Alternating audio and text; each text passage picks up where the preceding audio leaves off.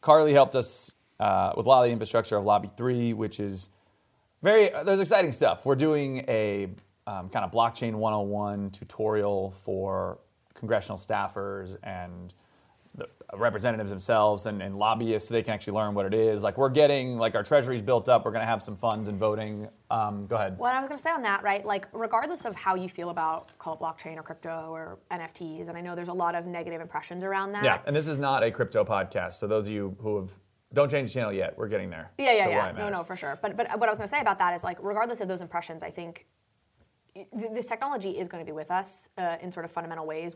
even when the when the weird overpriced JPEGs die off and, and right. the hype is gone, this tech will be here. And I think we we know the the problem with having a very technologically illiterate Congress. And I think we've seen that play out in social media and in a variety of other ways. So I, I think we can all agree, like just the importance of making sure that our representatives are just better versed in technology. Right. And hopefully, one of the things Lobby 3 can do is just help us to leapfrog some of the stages where we just like a completely kind of illiterate body of representatives right. they, that we saw with like you know social or they learn it from you know with a political spin. They learn it um, from the media or donors or, or others right? Or this becomes a political football and becomes polarizing more than it is. So that's that's the goal and it's exciting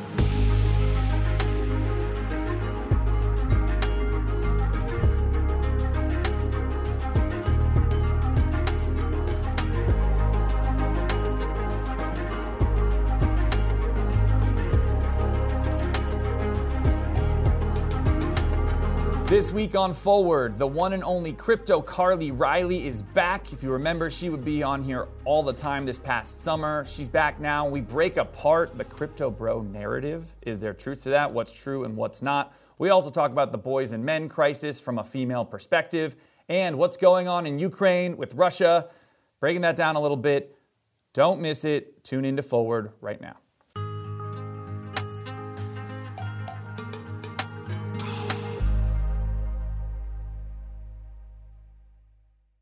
Welcome back to the Forward Podcast with Andrew Yang. I'm your host, Andrew Yang, joined by my colleague, Zach Graumann.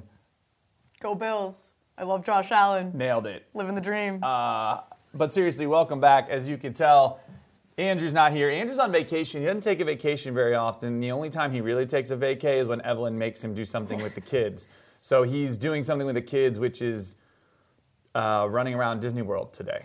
Oh. Um, oh, yeah. I'm very, very keen on getting some like Yang in uh, Mouseer hats. You know what I'm saying? Oh yeah, yeah. I know. I guess, especially sure. the kids would be cute, but him would just be kind of hilarious.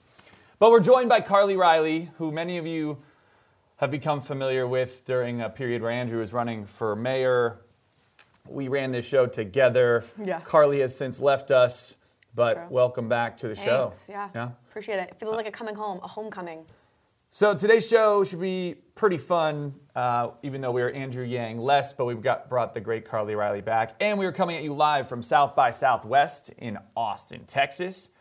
Big shout out out the gate to Emergent Order, who is the production company that is hosting us in their very cool studio. Very, it's frankly cooler than ours and bigger and better air conditioned and all the good things. Um, and also a shout out to the podcast Dad Saves America who is kind of the flagship show out of the studio and very cool. I'm trying to get Andrew on there too, but that's always a moving target given his schedule. Anyway, Carly, welcome back. Thank you. Glad you're here. Appreciate being here. So I want to talk about the elephant in the room, very important thing. You've left us for your true. own show. Um, that seems to be doing well. I'm not going to say doing better than us, but you know, we can tell it, that later. In, in within my own niche world, I don't know how to say it. I yeah, I mean, you're a cryptocurrency celebrity. So tell us about no. why you left, not why you left us, but yeah, a little bit why you left us, but what you're up to. What's going on? Sure. Well, you know, love Yang Speaks. Was very grateful to uh, get my podcasting start, cut my podcasting teeth, so to speak, mm. on the Yang Speaks channel. Really, just out of necessity. Yang, as you mentioned earlier, Yang was running for mayor, so you were like, "Hey, come come help co-host this with me. We we kind of need a second person," and got bit by the podcasting bug, I guess. Mm. Actually, you know, it, it's a it's a Yang Speaks played a role in my where I am today in that you and I interviewed Ryan Sean Adams. Yeah. back in the very beginning of last year. Very smart guy, very good very guy. smart. Ryan is the co-founder of Bankless, which is a crypto media network. He co-founded it with David Hoffman, and we interviewed him. That I, I'd sort of been going down the rabbit hole a little bit prior, but like The crypto rabbit hole. the crypto rabbit hole, but, Yeah. but Ryan definitely kicked it off that much further. Went like deep down, and of course, as as people in the space describe, like you just get sucked into this world of Web three and can't look away. And so that started happening, and then Ryan approached me, and he was like, "Hey, um, would you want to come do your own podcast through Bankless?" Mm-hmm. And that is what I have been doing now for the last several months. In addition to, I work a, a job with BlockBlock, who's an awesome startup. So your, your what's your show called? Oh, my show is called.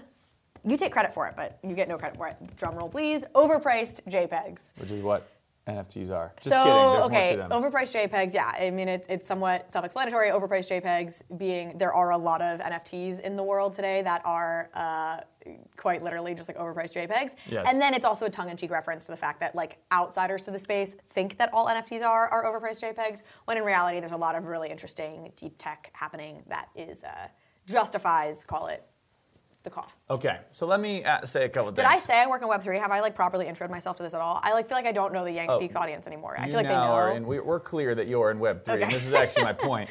So I, I, I made a kind of a, a mental list of um, how you can tell someone is working in crypto. They'll tell you? And um, so number one, right? But let's, w- number one, they tell you they work in crypto. it's like talking to a vegan um, or someone who does CrossFit. Um, there's probably the same. I'm so Um, offended. do you agree with that?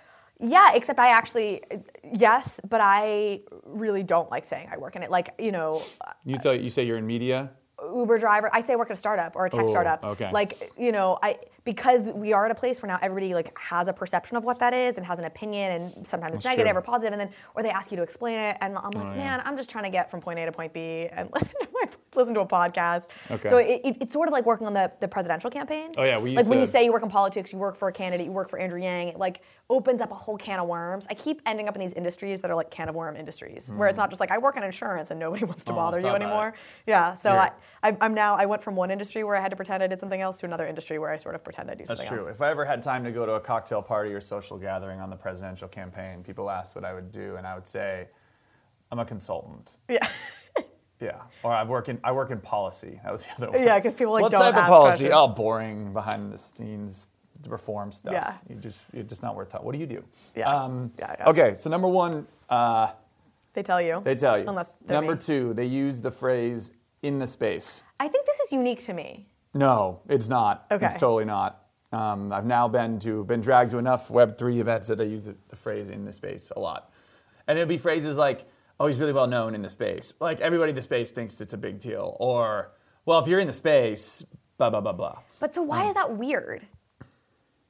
And I don't know. There's lots of spaces, and I don't think people use that phrase. well, so he- here's what I will say. This feels like a it feels like a out crowd in crowd Well, uh, phrase. Here's what I think it is, right? You have, you do have your own sort of like ecosystem of Web three. yeah. It, it's my entire Twitter feed is Web three, right? Like it's a, it's a very all encompassing kind of an ecosystem. Yep. And so we have our own celebrities within Web three. We have our own influencers within Web three. We have our own builders, and you start to get to know all these characters, and it is hard to kind of you either say in Web three or in this space because especially you and I have been working on a, a Web three project together. Like it's important to be able to say, hey, you should you should talk to this person because they're they matter in this space. Like, and I that's not true of other like I don't know the world of cosmetics Startups is very very yeah. yeah like it right. doesn't feel like you have that same sort of insularity and like we're this cultish thing happening um, Okay. so I don't know it just is a helpful it's helpful in All right. conversation to That's my. And then the third one is you have a profile picture of yeah yeah like board apes too obvious, but but it's usually something that I don't recognize. it's like a non-human It's a little doodle of some sort. Yeah, yeah. Um, what's your PFP profile no, it's just picture? me. It's just you. So you don't work in this space no I because you're you don't. Yeah, you don't No, get no, all I- this has actually been a very intentional thing on my part, which is that I think part of the role I, I hope I can sort of fill is to a little bit have a foot in in both worlds. I think I love Web3. I think I can speak Web3 and blockchain, and it's my profession now, and I absolutely love it. But I also think I can I can still kind of relate it to or or you know the, the normies. yeah. and I oh, that's think- what you call us. Yeah. There it is. I Maybe that's my fourth right there. You refer to others not in the space as normie. And I, I'm God. part normie, and I think that uh, yeah, I think it's helpful to have representatives from from the space. Uh, who, who don't brought that one necessarily like have the, the the weird PFP, right? That that maybe feel more approachable to somebody. So I've I've really intentionally kept my identity my identity, and it's just my own Right. headshot. You're Crypto Carly. So of so Carly did. I mean, look, the show's going well. It's interesting, especially if you're in the space.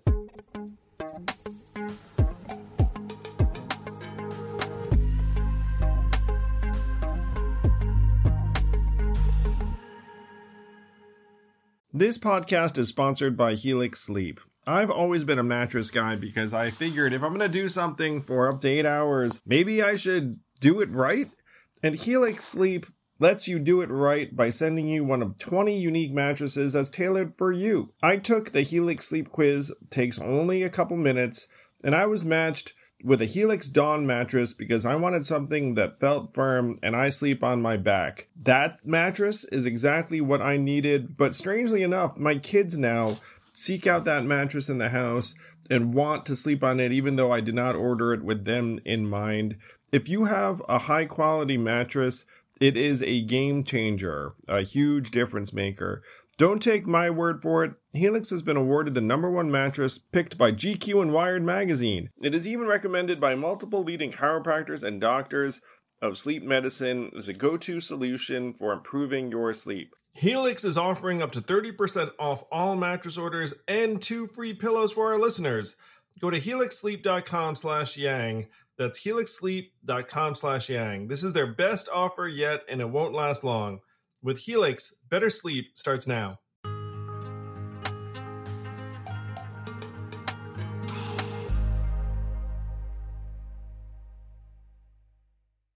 Carly helped us uh, with a lot of the infrastructure of Lobby 3, which is very, there's exciting stuff. We're doing a um, kind of blockchain 101 tutorial for congressional staffers and the representatives themselves and, and lobbyists so they can actually learn what it is. Like we're getting, like our treasury's built up, we're gonna have some funds and voting. Um, go ahead. What I was going to say on that, right? Like, regardless of how you feel about call it blockchain or crypto or NFTs, and I know there's a lot of negative impressions around that. Yeah, and this is not a crypto podcast. So those of you who have, don't change the channel yet, we're getting there. Yeah, yeah, yeah. No, no, for sure. But but what I was going to say about that is like, regardless of those impressions, I think th- this technology is going to be with us uh, in sort of fundamental ways. One, even when the when the weird overpriced JPEGs die off and, and Right. the hype is gone, this tech will be here. And I think we we know the the problem with having a very technologically illiterate Congress. And I think we've seen that play out in social media and in a variety of other ways. So I, I think we can all agree, like just the importance of making sure that our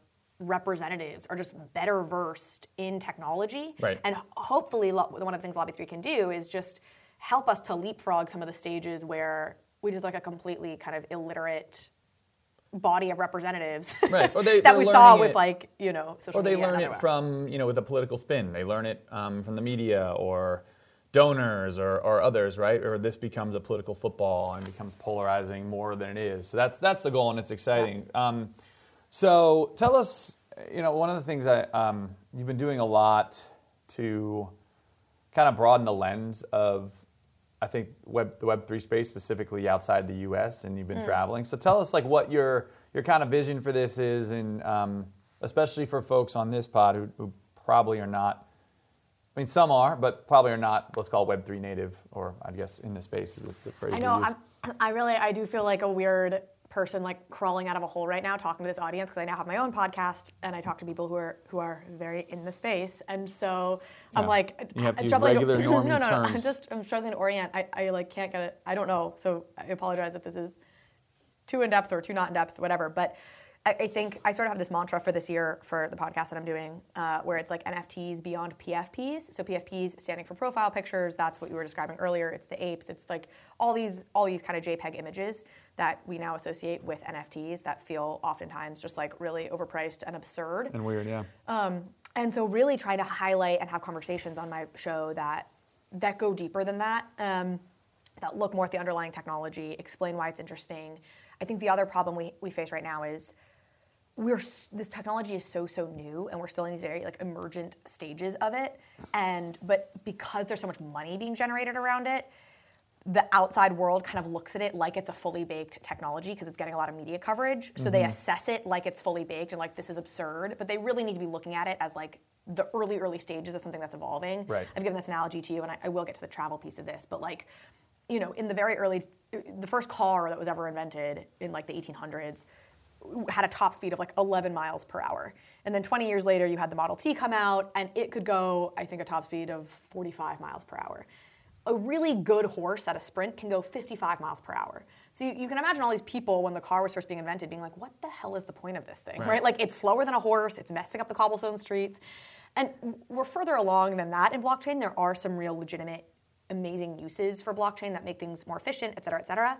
But but there's a certain level of we're there with blockchain right now, which is like we're still slower than the horse sometimes. So people look at it and they're like, "What? This solves nothing. Like, what is this doing?" Right. And it's like, well, the infrastructure is being built so that in 30 years or 10 years or five, whatever, these systems are way more efficient and way better than what had come previously and, and enable all sorts of new things that we can't even fully imagine yet. You couldn't have imagined everything that came from the automobile industry when in 1900. Um, and so I, I really trying to spell that out for folks and then having conversations that maybe give a glimpse to what that future might look like Right. beyond just again here's my profile picture on twitter so that's what i'm trying to do with the show and uh, Well, the stereotype on crypto, which I think you're working to break, um, just by doing cool things, but it's frankly, it's guys that look and maybe sound like me, maybe a little broier, Bros. and who are straight white dudes getting rich, saying "take this shit to the moon," and they use phrases like "WAGMI" and "doge" and "GM" and other. I don't know. So, what? Um, but you've you've had a lot of folks that are not even close to that mold in the slightest. Like what? Um, Well, what yeah, have I you seen mean, I and what needs to be a- highlighted more? What are your thoughts there?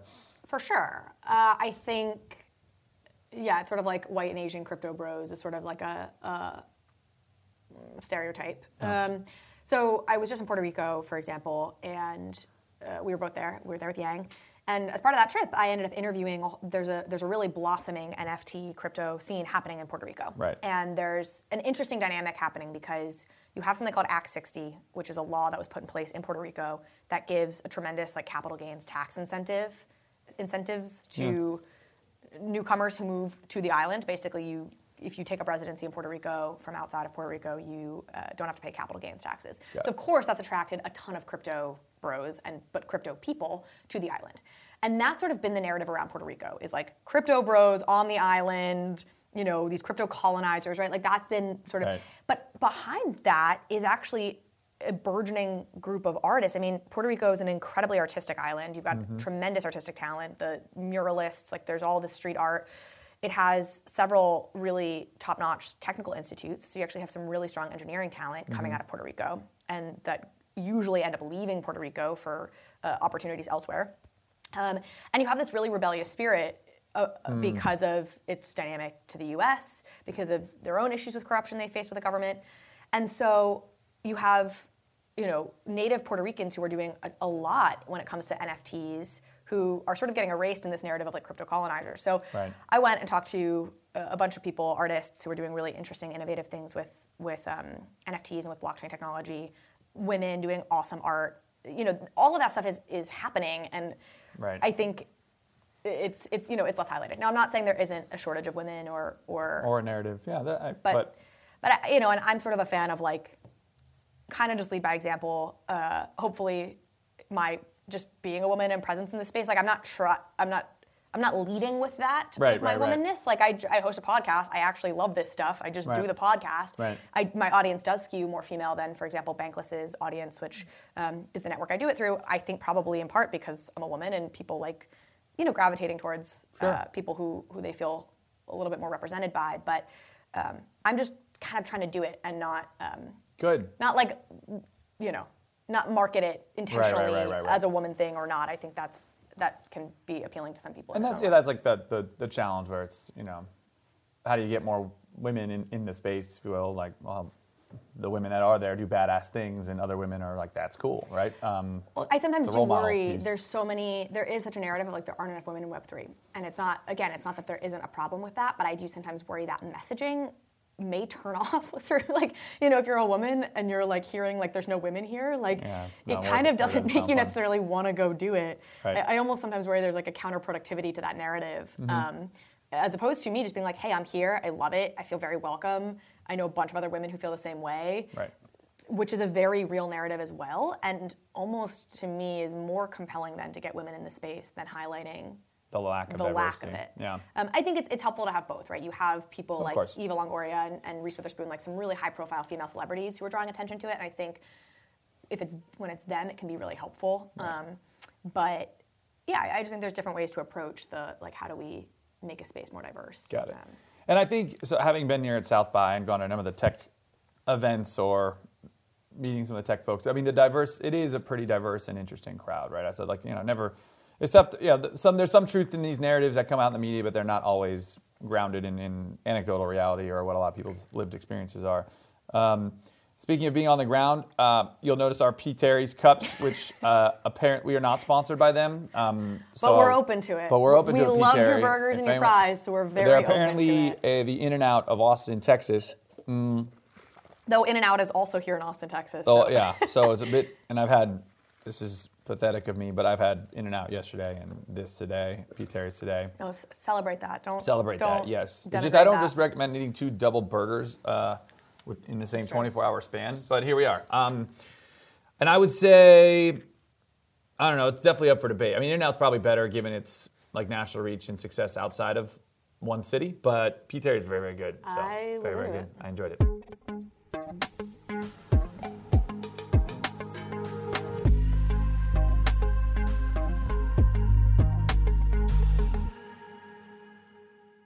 This podcast is sponsored by ExpressVPN. A few decades ago, private citizens used to be largely that private. What's changed? The internet. Think about everything you've browsed, searched for, watched, or tweeted. Now imagine all that data being crawled through, collected, and aggregated by third parties into a permanent public record your record. Having your private life exposed for others to see was once something only celebrities worried about. But in an era where everyone is online, everyone is a public figure. To keep my data private when I go online, I turn to ExpressVPN. Do you know there are hundreds of data brokers out there whose sole business is to buy and sell our data? The worst part is you don't know what they're doing, you don't get to have your say. That's why I use ExpressVPN. Just hit one button and then your internet connection gets rerouted through an encrypted server. No one can see your IP address. You're completely in your own private internet. Every time I turn ExpressVPN on, I'm given a random IP address shared by other ExpressVPN customers. That makes it harder for third parties to track me and harvest my data. No matter what device you're on, you just hit one button and you get your own protected connection. So if like me you believe that your data is your business, secure yourself with the number one rated VPN on the market. Visit expressvpn.com slash yang and get three extra months for free. That's E E-X-P-R-E-S-S vpn.com slash yang. Go to expressvpn.com slash yang to learn more.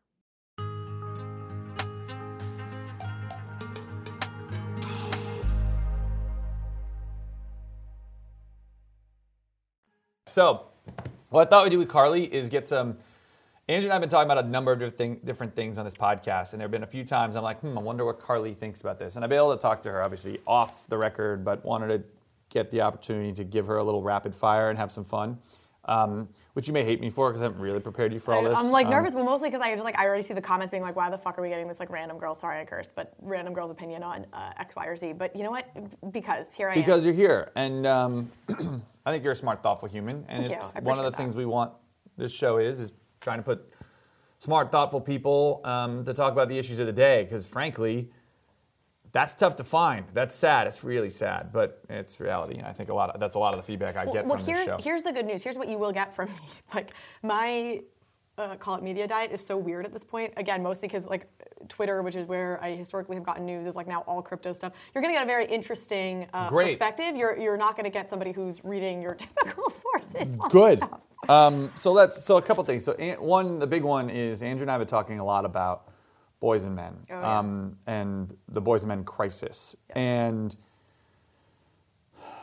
we've talked a lot about it. But the biggest, at least my biggest takeaway, and Andrew doesn't say it as maybe with as much conviction the way I say it, and so he'd probably maybe pick a different major takeaway. But my big takeaway is that um, the failure and the crisis that boys and men are having right now, and when men disintegrate, it hurts women. So if you want to be a strong champion of women, um,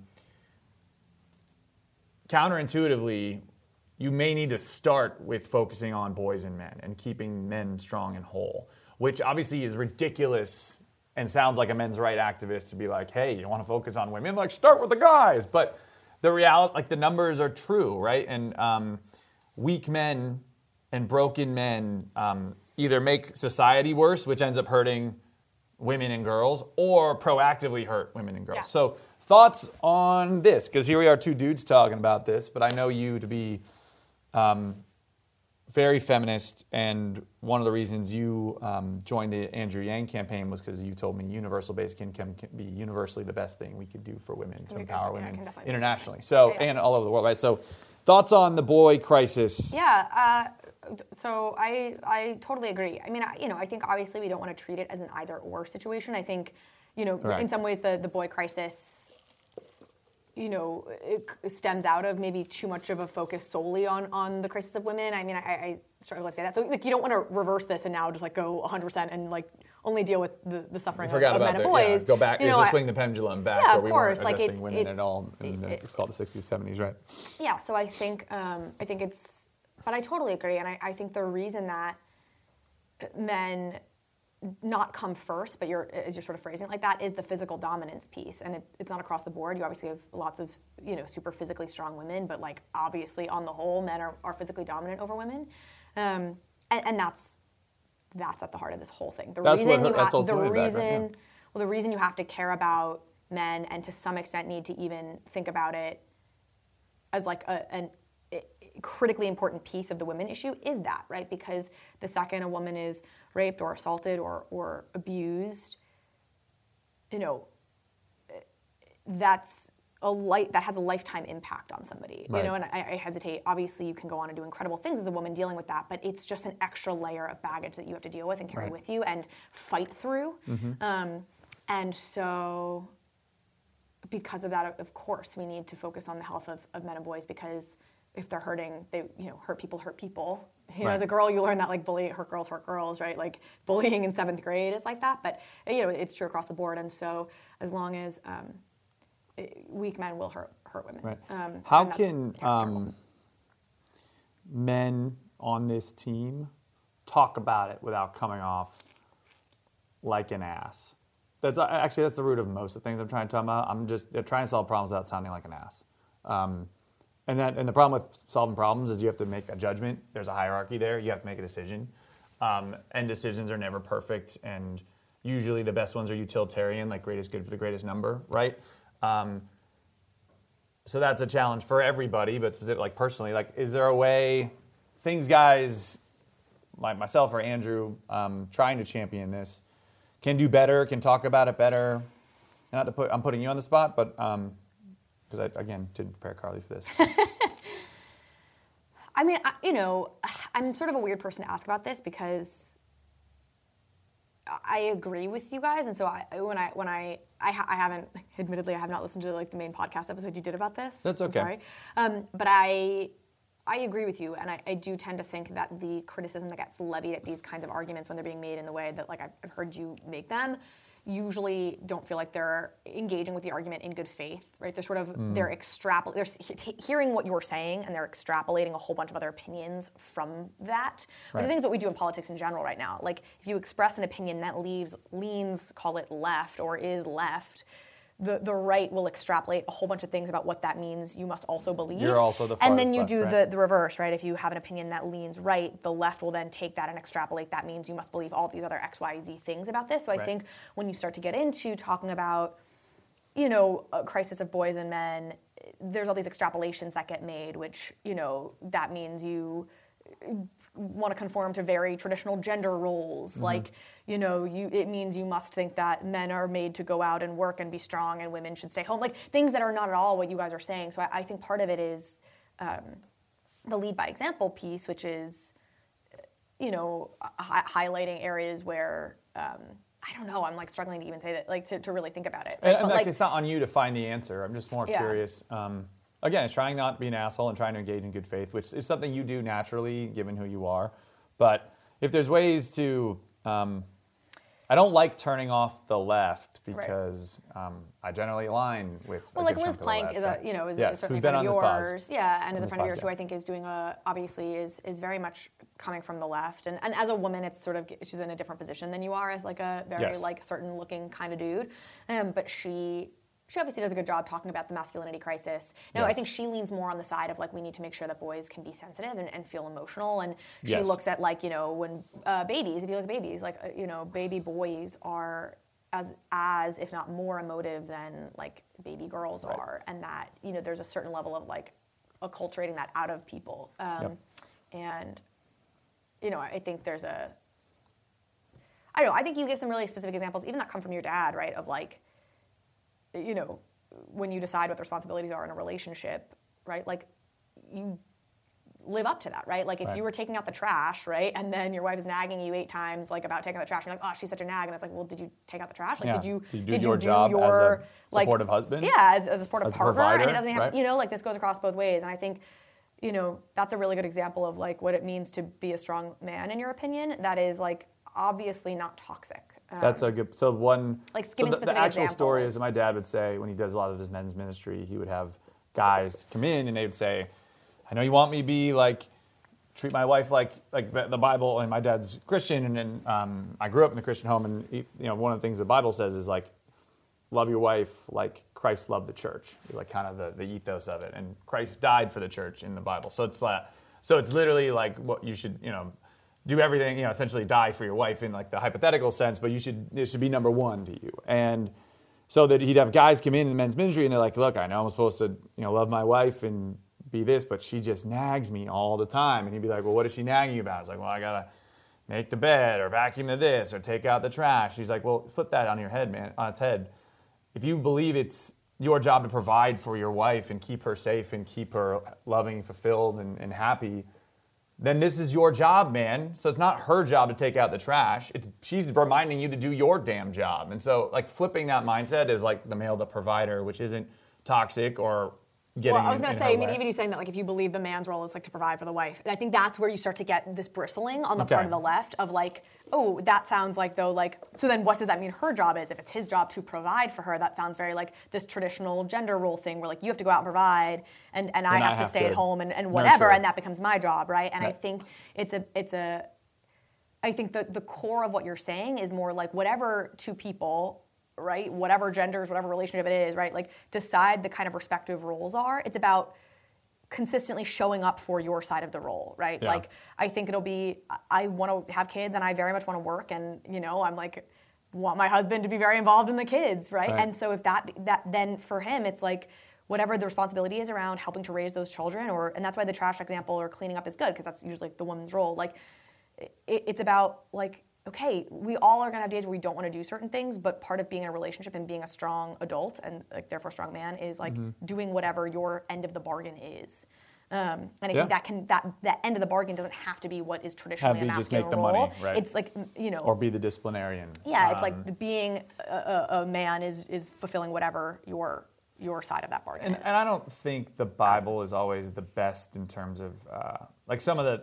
I mean, the church has been responsible for a lot of these traditional gender roles that I think gone to certain extremes or even taken out of context or taken literally can be awful, Yeah, of right? course. But much of the most of the worst ones are in the Old Testament. Um, and for Bible context, the New Testament is like how we should do things going forward. And then so the New Testament has a, a little bit of a um, more positive ethos of it. Um, and there's a you know one of the things that uh, that Christ talked about was uh, being equally yoked in a marriage, and that's like that's sort of to me, and that and that can be a relationship or anything, but having like equally yoked or yin and yang, like that can be anything.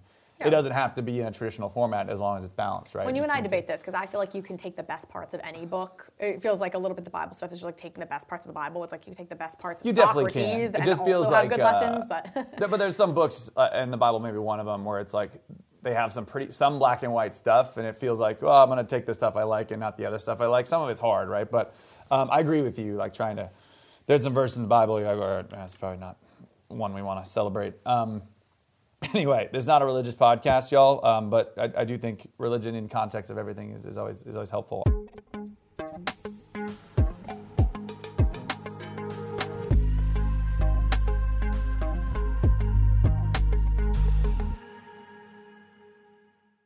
Last thing I want to ask you about, Carly, and then maybe we'll end on more of a positive note. Um, Ukraine. You're yeah, like this is where a- the YouTube commenters are like, why the why is she f- talking about Ukraine? talking about- Um, because why not? Woman Um, talking about Ukraine. Where I just want, I'm curious your thoughts. We Yeah. haven't talked about it. We've been talking about it a lot. And um, Yeah, of course, it's like what's in the news. our last conversation was about how Ukraine put a lot of things in perspective. On, uh, you know, I've been called on Twitter, like anyone who gets to a certain size on Twitter gets called awful things, like the root of all evil or whatever the hell you're called. And then you're looking at Russia, and you're like, well, I mean, maybe I'm not Maybe the root of the all evil, perhaps. um, what I mean, what are your thoughts on what's going on? How we're digesting it?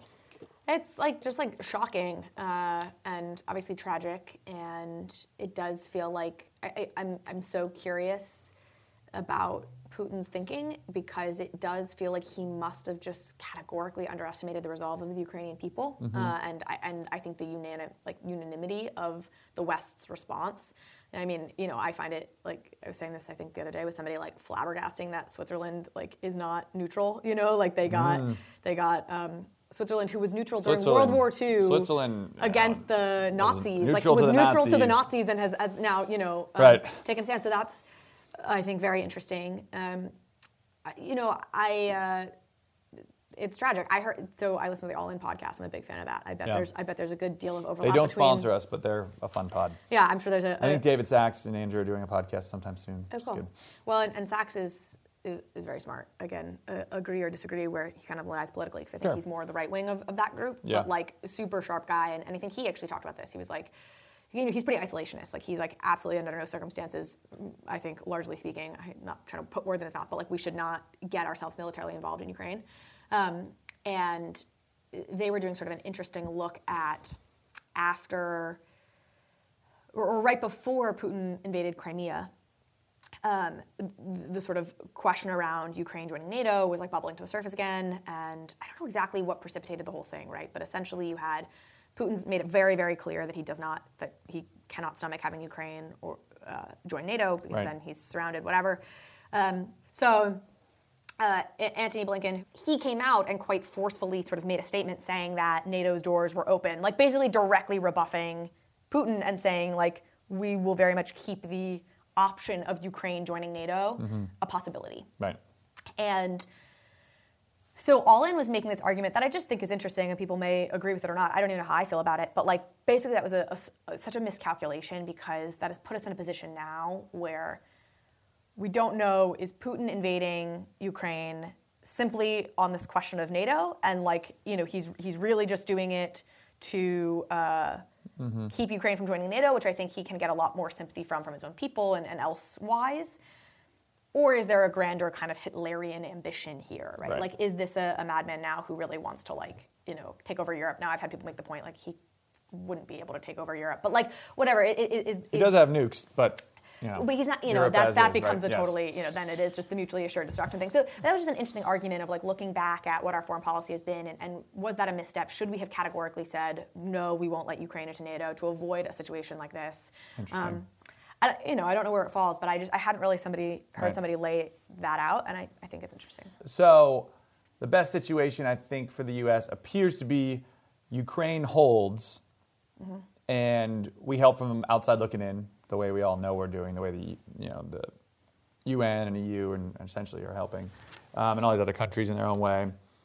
And then, you know, to Andrew's point before, is that Russia declares its own victory, but it's really a loss, and then this all kind of goes away. Um, and then U.S. didn't have to do anything. I think that's an important point. Is like we have to give an exit path to Putin because he's so prideful and he has such an ego, and Right. so it's sort of like how we as the West can help to facilitate, uh, I, like we, I believe we should, like whatever Right. sort of saving face mechanism he needs to ideally be able to leave keep Ukraine and but feel like his his face has been saved. Um, uh, which is rough. Um, but we're going. So the other thing that's I'm, I'm curious your thoughts about, it maybe ties to the boys and men crisis I talked about before, is that so when we have these wars, boys go to being men. No, but no, not Putin that. is a model of a, of a boy and a man no, in crisis. No, no, Or, ma- I Oh, guess kind so, of. yeah. Um, but no, but he has his own definition of masculinity and feels a purpose. Like there are things there that I mean, he's obviously got That's the the toxic, toxic part. masculinity in a in a human form. Right. I, I, I don't know. That we can debate that all day. I, I'm not saying he's not a toxic masculinity. My point is like he did he didn't fall without a purpose and then grab on down these YouTube rabbit holes and, and feeling or depressed anxiety and that sort of thing. He's been clearly like has a fucked up purpose, has been living that in a certain you know what I'm saying? I think it's a different type of Well, but it's it's a very very prideful kind of like you know nationalism feels like a very masculine yes. thing. It's like this. but that has that's like- not the type of men we've been talking about. Okay. You know what I'm saying? Um, Well, maybe that's that would help you with the left if you did start maybe talking about those kinds of. Because that's that is that is very much a crisis as well, right? And those are very much the kind of men who are hurting women.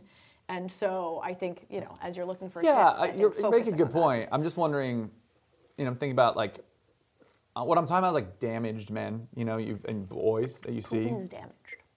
The damage I'm talking about, where the guy becomes a school shooter, I don't think it's the same type of damage you're talking about. Putin. No, but it, it, it, there's a similar, it's a similar just toxic. Shittiness. He just went, a, your Yeah. wiring was such that right. went a different direction. right. But like he's he's shooting up an entire fucking country. this kind of brings me back to maybe the first thing when we were talking about boys and men, where there's a reason Russia has not had success invading Ukraine, and it's because the Ukraine army feels like they have something to fight for.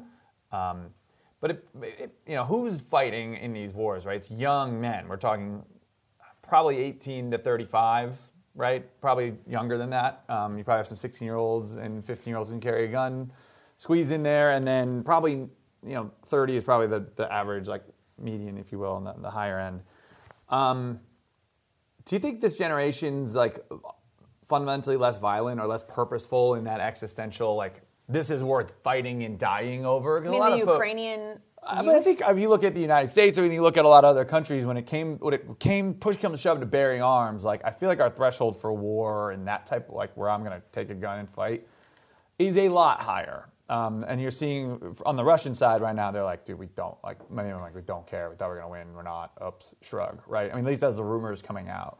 Yeah. Um, and I think this is like, you know, this is again another all-in podcast point, like the fog of war. Like we have no idea, That's- right? Like we we are being yeah. propagandized. So much of the stuff that we're seeing is Ukrainian propaganda. They're doing very well, and I don't blame That's them for that. point. But like we have, it's it's we're in the, it's, it's a war zone. Like we can't trust. if you learn heck knows what the anything, um, if we learned anything from the campaign, is that most people on the outside have no idea what's going on behind the scenes, and that's not anyone's fault. It's just the reality is. I learned that at UBS too. Like people see what the brand of UBS was when I was working, and like inside I was like way more complicated than that. Yeah. And just we, we're not going to go public on it. and Everybody's on Right. the team. That's that's that.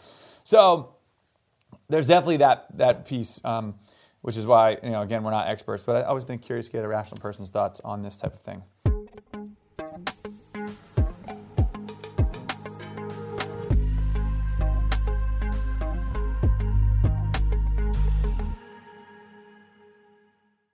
Well, let me turn it on you, Zach. We talked about sort of my projects at the, the start of this, uh, and not to make this like a shill episode, but you had a big announcement. I don't believe you have mentioned it on this podcast Oh no, since we the announcement about came it. out. Oh, what do you mean? Since the book came out? I thought you said this Haven't was the first what, podcast. though? The book. Oh, we talked about it in the last episode a bit. Oh, I asked you if this was the first episode to come out since the book. Yes, but we, but the book was launched essentially on that episode. So since then, it. Okay. Okay, I'll read it out, sorry. well, well, no. I mean, I guess just basically like you know, I, I sort of was uh, was there during the behind the scenes writing of it. I, you put so much into this, and like I've you know read it. Probably not its most recent draft, but I've read earlier drafts. It's really funny. I think people are really gonna like it. and I'm not funny, so that's No, no, you're funny though. You've got you're a funny writer. once in a, once in a while. I can write funny because you can edit it and take out the bad jokes because I'm I bat like 100 on jokes. Is there like a story in the book that you're most excited for people to see, Hmm. or like a takeaway, more like a lesson that I kind of want to hear you? Uh, so there's two two things. Uh, there's a bunch of lessons I want people to take away. We should probably dive in. I will dive in with them with Andrew. For those of you who don't like to read, we'll give you the Spark Notes version on this podcast. But I'll say a couple things. One is I really want people to understand the like like how much of a long shot it was. And I like the Yeah. first chapter opens with like a detailed description of our first terrible Andrew Yang political event where it's like a shitty Yang banner, 10 people show up. We've we got like Stella beers and Tostitos hint of lime chips, and we forgot to buy napkins, and they're on like Amazon folding tables, and people have to like take the napkins off the paper towel, like take the take the paper towels off the bounty roll, sort of thing, and it's a disaster. And we're like taking pictures, make the crowds look bigger. It's not good. To then how big it got, where it's like almost 10,000 people in MacArthur Park in LA with like literal sparks flying and, and that kind of um, Pyrotechnics. So that ride is like point of it, um, and that which is fundamentally I think funny um, and fun. And then I think um, the most exciting story to me is the um, I Don't call give too much of it away. Just no, I won't. the- But like I, the comeback to me between like the first Miami debate where Andrew was really sick and, and we Well, don't weren't- give it. You're giving too much away. There is a think a story. Oh, we've Okay, talked about no, this, Zach, though. stop, no. There was a first debate, and if you don't remember it, read the book. Okay. And then there was a second And debate. then there was a second debate where he And back. if you don't know what that's happened in the- the second debate, read the book, and then stuff happened in between. Come on, man. I, I like, like I think you have to tell more about the story, make it exciting. That's that's the story, and I think a lot There- of it was a lot what we did along the process to stand out. And I think a, a number of things, not everything, of course, but a number of things we did would help anyone compete in the attention economy as a long shot or an outsider. So I hope the book like can stand the test of time. That's my Yeah. hope. Um, but anyway, it's gonna be fun. I think the Yang Gang's gonna love it. So I. Um, I'm an author now. It's been weird. Been very weird. Very Um, cool. and I'm sure we'll get your crypto book in the future, Carl, and then we can have you back on here boy. to teach the audience about what it's like to be in this space. Yeah. Anyway, Okay, Cool. Uh, I have to go to a call. But that's our show. Thanks for having me That's on. That's our show. My homecoming Thank to Yang you. Speaks. Next week we might have Andrew Yang back on his own podcast. Or it Unclear. might be me Tune in next week. We'll see you Monday. Love you guys.